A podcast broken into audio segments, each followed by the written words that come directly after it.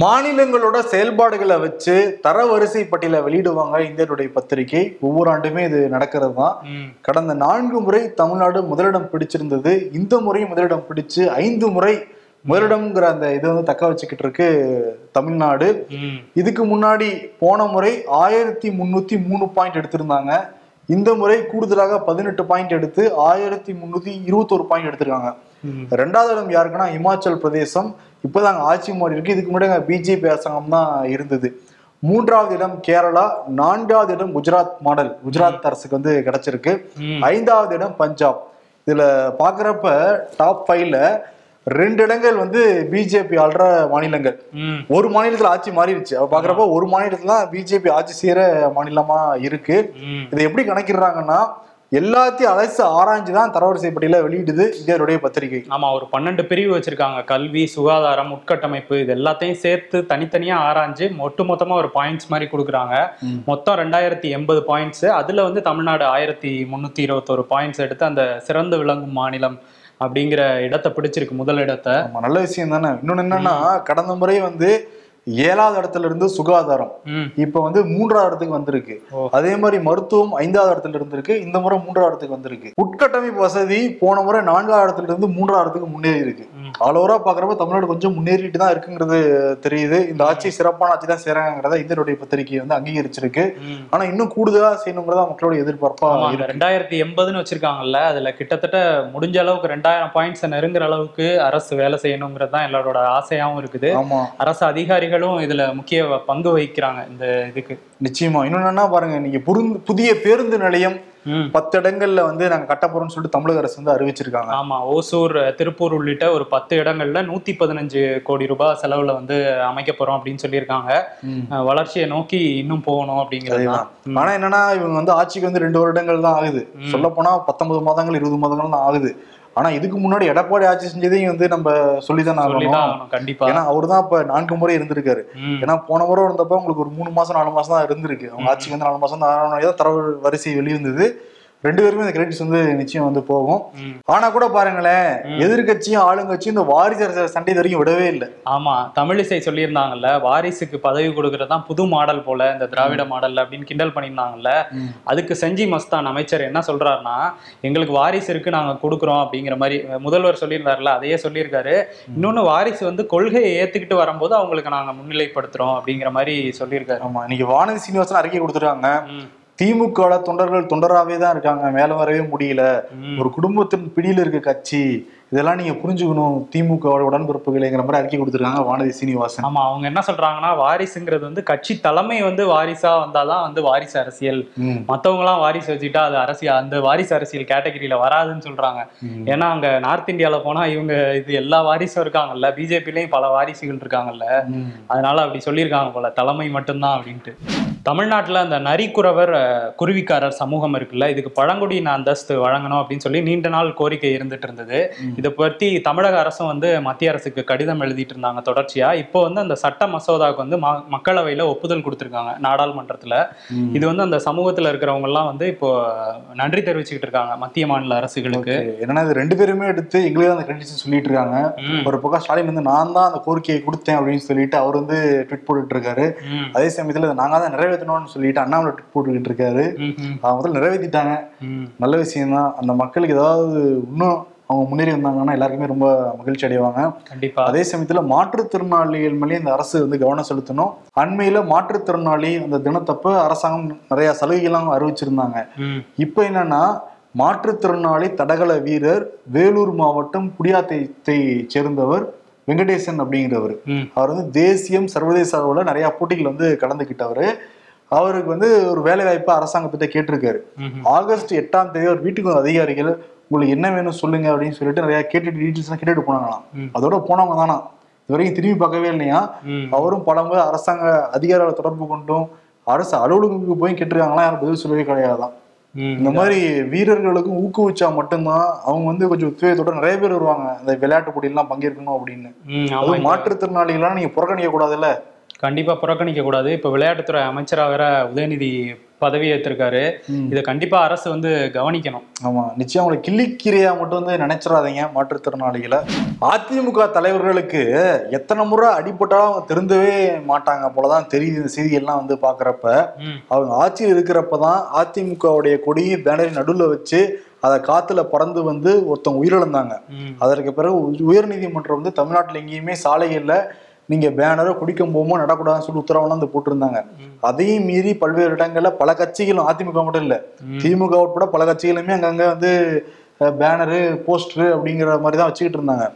இப்ப பாருங்க, இந்த ஜூலை மாசம் அதிமுக உடைய ஒரு இணை ஒருங்கிணைப்பாளர் இல்ல இடைக்கால பொதுச் செயலாளர்னு சொல்லிக்கிட்டு இருக்கிற எடப்பாடி பழனிசாமியை மதுராந்தகத்துல, செங்கல்பட்டு மாவட்டம் மதுராந்தகத்துல ஒரு நூறு அடிக்கு ஒரு பெரிய கொடிக்கம்பத்தை திறந்து வச்சுட்டு வந்து போனாரு. இப்ப இந்த மாண்டஸ் புயல்னால அந்த மேல இருந்த கொடி வந்து கம்பத்துல மாட்டிக்கிச்சான். அதை சரி செய்யணும்னு சொல்லிட்டு முயற்சி பண்ணிருக்காங்க, அது சரியா ஒர்க் அவுட் ஆகல. அதனால கிரெயின் மூலமா அந்த கொடியை கீழே இறக்கி அந்த கொடியை சரி பண்ணிட்டு திரும்பி மேலே ஏத்துறப்ப அது தவறி விழுந்து அதிமுகவை சேர்ந்த ஒருத்தரையே பலியாயிருக்காரு. செல்லப்பன் அப்படிங்கிற ஒருத்தர் வந்து பலியாயிருக்காரு, கூலி தொழிலாளி. அவர் ஓ அடிப்படை தொண்டர் ஒருத்தர் வந்து உயிரிழந்திருக்காரு. ஆமா, அவர் வந்து பேசுறாரு எல்லா இடத்துலயும், எடப்பாடி ஆவேசமா பேசுறாரு. பட் இந்த மாதிரி விஷயத்த அவர் திறந்து வச்ச இடத்துல இது நடந்திருக்கு. அவர் கட்சிக்குள்ள இதெல்லாம் முதல்ல சரி பண்ணணும்.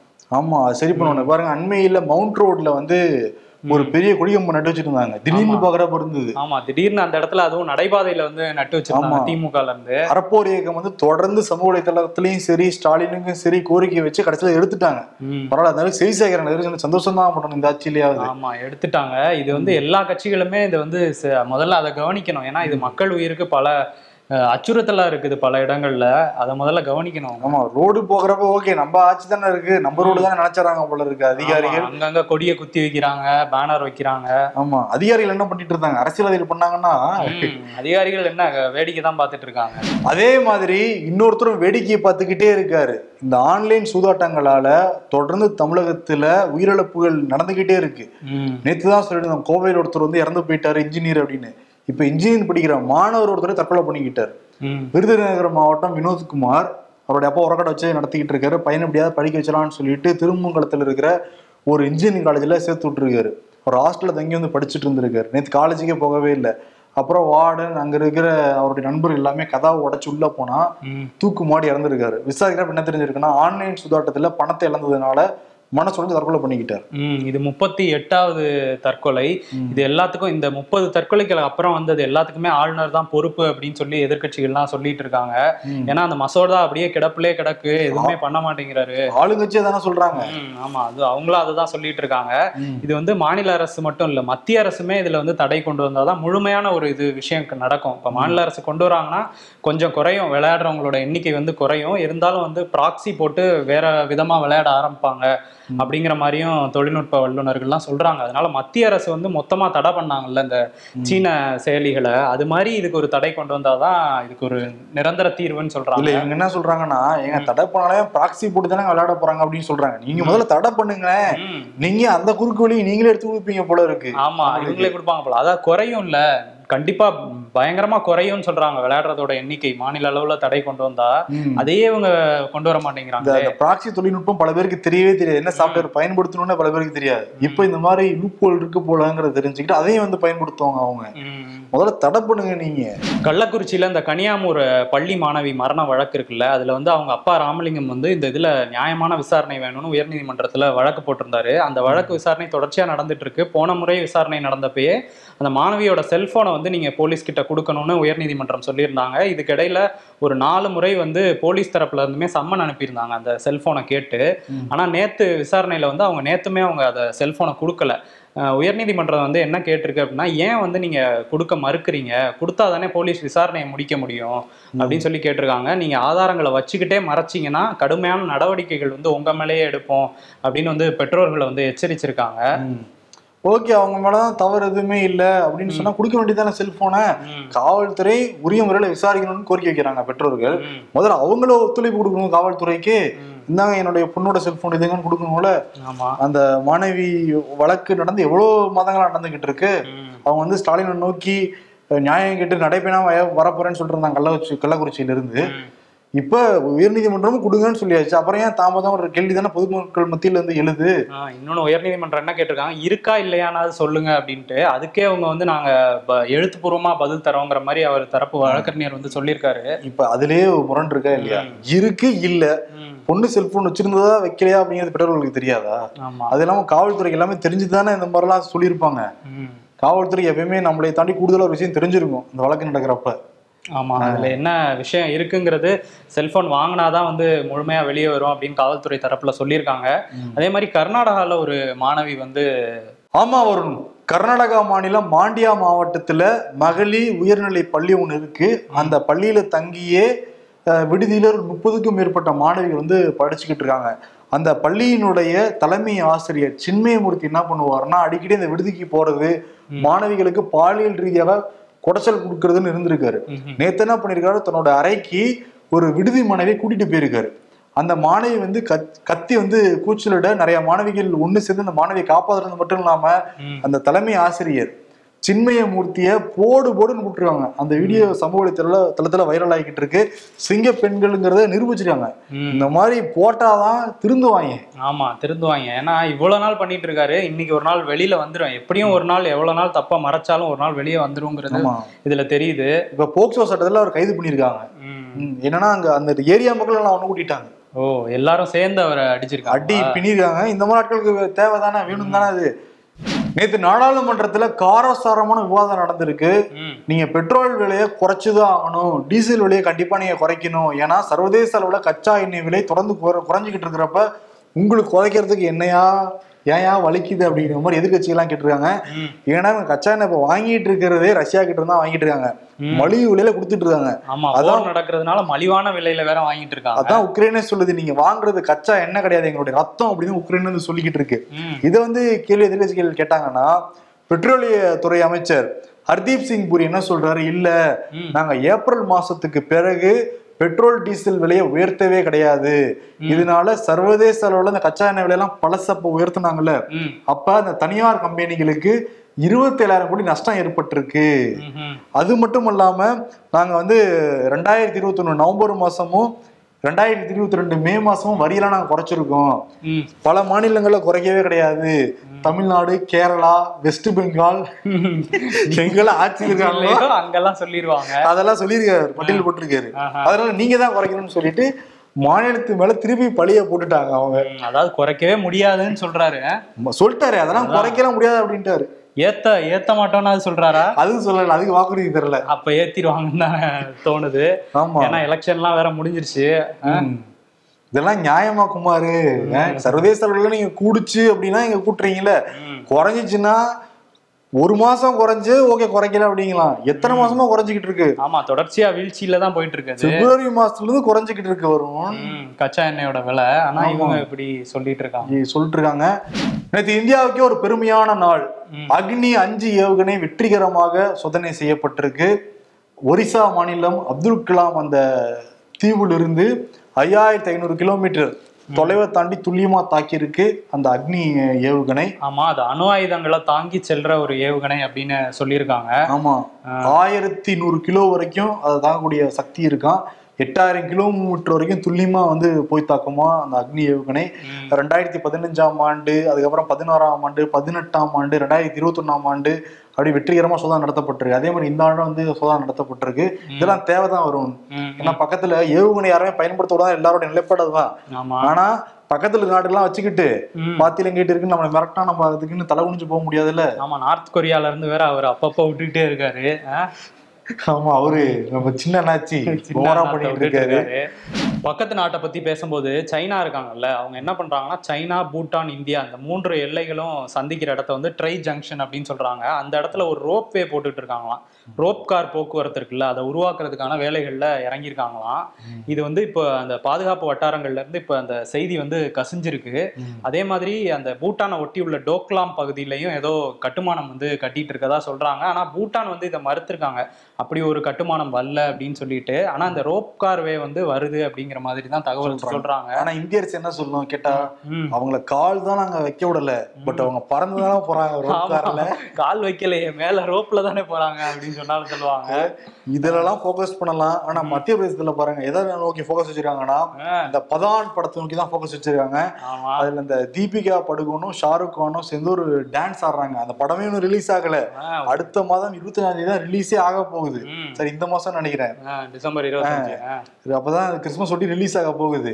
இப்ப அதுக்கு நடுவுல இந்தியா தமிழ்நாட்டிலேயாவது படம் பார்த்துட்டு அமைச்சர் ரிவ்யூ சொன்னாரு. இது ஒரே ஒரு பாட்டை பாட்டு கூட இல்லை, அது ஒரு சின்ன ப்ரோமோ மாதிரி வந்திருக்கு. அதை பார்த்துட்டே வந்து மாப்பியோட உள்துறை அமைச்சர் நரோட்டம் மிஸ்ரா வந்து அதை ரிவ்யூ பண்ணிட்டு இருக்காரு. இப்படி வருது அப்படி வருது என்னன்னா, ஷாருக் கான் வந்து பச்சை நிறை உடை அணிஞ்சிருக்காரு, தீபிகா படுகோன் வந்து காவி நிறை உடை அணிஞ்சிருக்காங்க, அதுவும் வந்து பிகினி உடை அணிஞ்சிருக்காங்க. அது ரொம்ப கிளாமரா காவி உடையில எப்படி அடையலாம் அணி அணியலாம் அப்படின்னு சொல்லி கேட்டதுனால இந்துக்களுடைய மனம்லாம் வந்து புண்படுது, அந்த படத்தை நிச்சயம் வந்து தடை பண்ணணும் மத்திய பிரதேசத்தில் ரிலீஸ் பண்றதுக்கு அப்படின்னு சொன்னது மட்டும் இல்லாம பல இடங்கள் அங்கே போராட்டம் நடந்துகிட்டு இருக்கு. ஷாருக் கான் உருவ உண்மை எரிப்பு, தீபிகா உருவ உண்மை எரிப்பு. இவங்களுக்கு அந்த துணி மேட்டர் இல்லைன்னு நினைக்கிறேன். தீபிகா ஷாருக் கான் ரெண்டு பேருமே தான் இவங்க டார்கெட் நினைக்கிறேன். ஏன்னா ரெண்டு பேரையும் பல முறை அவங்க டார்கெட் பண்ணியிருக்காங்க இதுக்கு முன்னாடி. இப்போ அதை மீறி வந்து மத்திய பிரதேசத்தில் அந்த படம் ரிலீஸ் ஆச்சுன்னா அந்த தேட்டரே கொடுத்துவோன்னு வேற வந்து சொல்லியிருக்காங்க. அங்கே யார் ஆட்சியில் இருக்கிறா? பாஜக. பாஜக அடுத்த வருஷம் எலெக்ஷன் வரப்போகுது, ஆரம்பிச்சுட்டாங்க. தீவிர ஆலோசனையில வேற ஈடுபட்டு இருக்காங்களாமே முக்கிய தலைவர்கள்லாம் சேர்ந்து இந்த படத்தை எப்படி தடை பண்ணலான்ட்டு எதுதான் ஆலோசனை பண்றாங்க. இதெல்லாம் எலெக்ஷனுக்காக ஒரு ஸ்ட்ராட்டஜி தான். அடுத்த வருஷம் எலெக்ஷன் வரப்போகுதா இல்லையாங்க, அதனால பாத்தீங்களா இந்துக்களே ஒன்று சேருங்கள், காவி உடை காவி உடை ஒரு படத்துல ஏதோ பாட்டு காட்சின்னு போக வேண்டியதுன்னா போக வேண்டியதான். அப்ப ஷாருக் கான் ஃபேன்ஸ் எல்லாம் ஓட்டு போட மாட்டாங்க, பரவாயில்லையா? தீபிகா ஃபேன்ஸ் எல்லாம் இல்ல, அவங்களோட இது ஸ்ட்ராட்டஜியா தானே தூண்டி விட்டு நம்ம மட்டும் வாங்க அப்படிங்கிற மாதிரி பிஜேபி சேர்ந்தவங்க வாங்க வாங்கன்னு தானே இது பண்றது. வருண், மீம் ஸ்ட்ரிட்ஸ் பாக்குறதுக்கு முன்னாடி குரூப் ஒன் குரூப் டூ தேர்வுகள் தேதியா அறிவிச்சிருக்கு தமிழக அரசு. நிச்சயம் வந்து அதை டைம் டேபிள் போட்டு வந்து படிங்க. நிச்சயம் இம்பர்ஃபெக்ட் ஷோ பாருங்க, பதினெட்டு நிமிஷம் தானே இருக்கும். அதனால இந்த நியூஸை நீங்க அப்படியே ஜூஸ் மாதிரி வந்து புளிஞ்சு எடுத்துக்கலாம். ஆமா, தினசரி செய்திகளை இங்க வந்து நீங்க பயன்படுத்திக்கலாம் இங்க இருந்து. ஆமா, அந்த ஏவுகணை போன்ற விஷயங்கள் எல்லாமே உங்களுக்கு யூஸ்ஃபுல்லா தானே இருக்கும். ரெண்டாவது பொலிட்டிக்கலா எப்படி மூவ் ஆகுதுங்கிறதும் தெரிஞ்சுக்கலாம்ல. நிச்சயம் உங்க ஃப்ரெண்ட்ஸ்க்குலாம் வந்து ஷேர் பண்ணுங்க. நியூஸ்குள்ள போயிடலாம். ஸ்டாலின் மகன் இளைஞரணி எம்எல்ஏ அமைச்சர் அப்படின்னு சொல்லிட்டு பூரிக்கிறாங்களாம் உடன்பிறப்புகள். கோவை மாவட்டம் பெரியநாயக்கம் பாளையம் அருகே பசுமணி கிராமத்தில் பயிரிட்ட கஞ்சா செடிகள் அழிப்பு. விவசாய நிலத்தில் ஊடு பயிராக கஞ்சா வளர்த்தது நாலு பேர் கைது. என்னங்கடா கஞ்சா விவசாயம் எல்லாம் பண்றீங்க அப்படின்ட்டு. ஆமா, அங்க இருந்து பதினஞ்சு கிலோ மதிப்புள்ள கஞ்சா செடிகளை பறிமுதல் பண்ணியிருக்காங்களாம். உதயநிதிக்கு முடிசூட்டுவதற்கு மட்டும் ஆளுநர் தேவையா? முன்னாள் அமைச்சர் ஜெயக்குமார். அதிமுக பிரச்சனையை தீர்ப்பதற்கு பிரதமரே தேவையா இருக்கே. அரசியல் எனும் கல்வி சாலையில் மழலை பள்ளிக்கூடத்தில் இருப்பவர்களுக்கு பதில் சொல்ல முடியாது. மின்சாரத்துறை அமைச்சர் செந்தில் பாலாஜி. ஊழல்ல பிஹெச்டி முடிச்சவங்களுக்கு தான் பதில் சொல்லுவீங்களா? அவருக்கு வேற வழக்கெல்லாம் இருக்கு, கொஞ்சம் ஆடி போய் தான் இருக்காரு மனுஷன். இன்னைக்கு யாருக்கு விருது கொடுக்கலாம்னா ஸ்டாலினுக்கு வந்து கொடுக்கலாம். ஏன்னா வந்து தமிழ்நாடு வந்து தரவரிசை பட்டியல இந்தியா டுடே பத்திரிகை வெளியிட்டதுல முதலிடம் வந்து பிடிச்சிருக்கு. ஆனா ஸ்டாலின் மட்டும் கொடுத்தோம்னா ஏங்க கடந்த ஐந்து முறை நான்கு முறை வந்ததுக்கு நாங்க தாங்க காரணம் அப்படின்னு சொல்லிட்டு அதிமுக காரங்களும் வந்து வருவாங்க. அதனால ரெண்டு பேருக்குமே வந்து பிரிச்சு கொடுத்துடலாமா? ஆமா, எடப்பாடிக்கும் ஸ்டாலினுக்கும் கொடுத்துடலாம். ஓகே, அதெல்லாம் ரெண்டு பேருக்கு சேர்த்து சூப்பர் அப்பு. இன்னும் நிறைய பண்ணணும் நீங்க. ஆமா, அதான் நாங்க நிறைய எதிர்பார்க்கிறோம். இன்னும் முன்னோக்கிய மாநிலமா கொண்டு போனோம். அதான் மக்களுடைய ஒரு ஆசையாவும் இருக்கு. ரெண்டாயிரம் பாயிண்ட்ஸ்ல ஆயிரத்தி முந்நூறுங்கிறதே கொஞ்சம் கம்மி தான். ஒரு ஆயிரத்தி எழுநூறு ஆயிரத்தி எட்நூறுன்னு போறப்பதான் இன்னும் நம்ம கம்பீரமா இருக்க முடியும் மற்ற மாநிலங்களை கம்பேர் பண்றப்ப. ஆமா, கண்டிப்பா அதுக்கான வேலைகளை வந்து தொடர்ந்து செய்யணுங்கிறதுக்காக சூப்பர் அப்பு அப்படிங்கிற அவார்டா ரெண்டு பேருக்கும் சேர்த்து கொடுத்துடலாம். நன்றி, வணக்கம். நன்றி.